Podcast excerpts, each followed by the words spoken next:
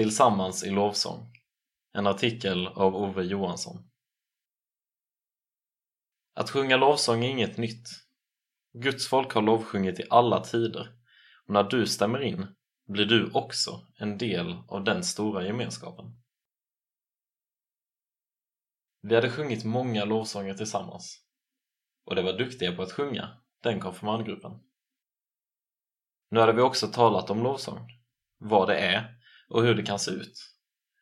Jag frågade, kan någon av er ge ett exempel på en lovsång?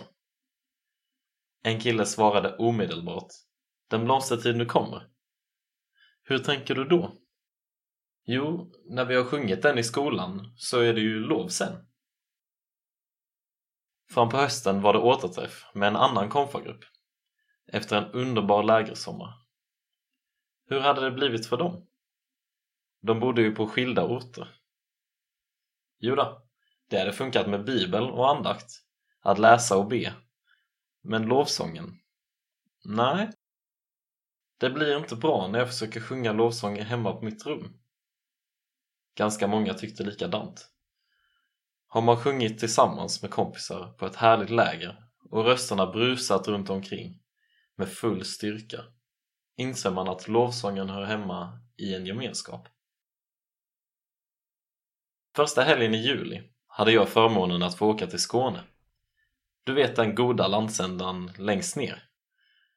Jag skulle få viga ett par härliga vänner och vara med på deras bröllopsfest. De ville ha vigseln med en mässa, det vill säga nattvard. Och vi hade planerat för två gudstjänster eftersom pandemirestriktioner rådde. Men två dagar innan bröllopet lättades restriktionerna, så vi fick vara alla tillsammans i den ganska rymliga kyrkan. Vi var cirka hundra personer och vilken sång det blev! Det märktes att alla sjöng ut sina hjärtas längtan och tacksamhet till Gud över att vi äntligen, äntligen kunde vara i kyrkan så många tillsammans och sjunga till Guds ära. För mig stockades det i bröstet och jag hade svårt att ta i så mycket som jag ville. Underbart. Kraft i gemenskapen. När Mose och Israels barn kom torrskodda genom Röda havet, räddade över på andra sidan med faran farao bakom sig, sjöng de lovsång tillsammans. Herren är min styrka och min lovsång. Andra Mosebok kapitel 15, vers 2a. Erfarenheten var gemensam. Det måste ha varit underbart att stå tätt intill varandra, gamla och unga, och prisa Gud, nyss rädda, nu räddade. Men frälsningen var personlig. I ett känsligt läge för Herrens folk. Andra krönikeboken kapitel 20, vers 14-22 när fienderna var militärt mycket överlägsna och omringade folket fick sångare ställa sig upp i helig skrud och sjunga Tacka Herren, evig är hans nåd. Då blev fienderna tillintetgjorda.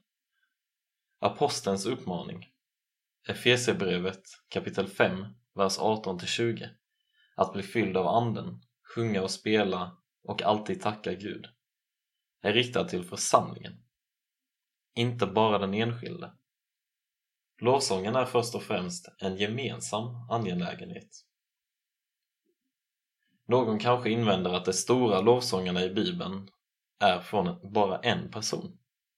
Hanna, Första Samuelsboken, kapitel 2, vers 1-10. Maria, Lukas evangeliet kapitel 1, vers 46-55. Och Sakarias, Lukas evangeliet kapitel 1, vers 68-79. Ja, men de sångerna är tillkomna i mycket speciella situationer och samtidigt givna till Guds folk i alla tider.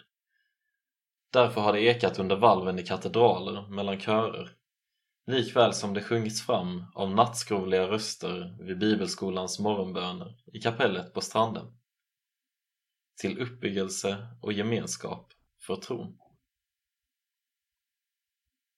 Fokus före form Luther har sagt att den onde anden tycker illa om att man sjunger i en rätt tro och den kan inte stanna där ett hjärta gläder sig i anden. Och nog är det Luther som påstått att när vi ber blir djävulen orolig och när vi sjunger lovsånger till Gud tar han till flykten. Det är i alla fall bra sagt och förmodligen alldeles sant. Det handlar om fokus. Melodierna skiftar från tid till tid. Formen andas, Skön eller skraltig sångröst spelar ingen roll. Tystnar lovsången dör kyrkan. Vårt fokus är så lätt oss själva och så ofta på vårt eget. Den gemensamma lovsången hjälper oss att byta fokus. Tillsammans riktar vi oss mot Gud, öppnar oss och ger röst åt vår längtan. Tron stärks, hjärtat bärs av nåden och friden. Det här betyder inte att lovsången inte funkar i ensamhet. Fortsätt du att lyssna på lovsång på ditt rum. Skriv egna lovsånger. Läs eftertänksamt de lovsånger du hittar i psalm och sångböcker. Men sök dig också till den gemensamma lovsången i gudstjänster och med kristna vänner. För Gud tycker att det är skönt och ljuvligt. Saltarsalm 33, vers 1-4 och psaltarpsalmen 147, vers 1 och 7.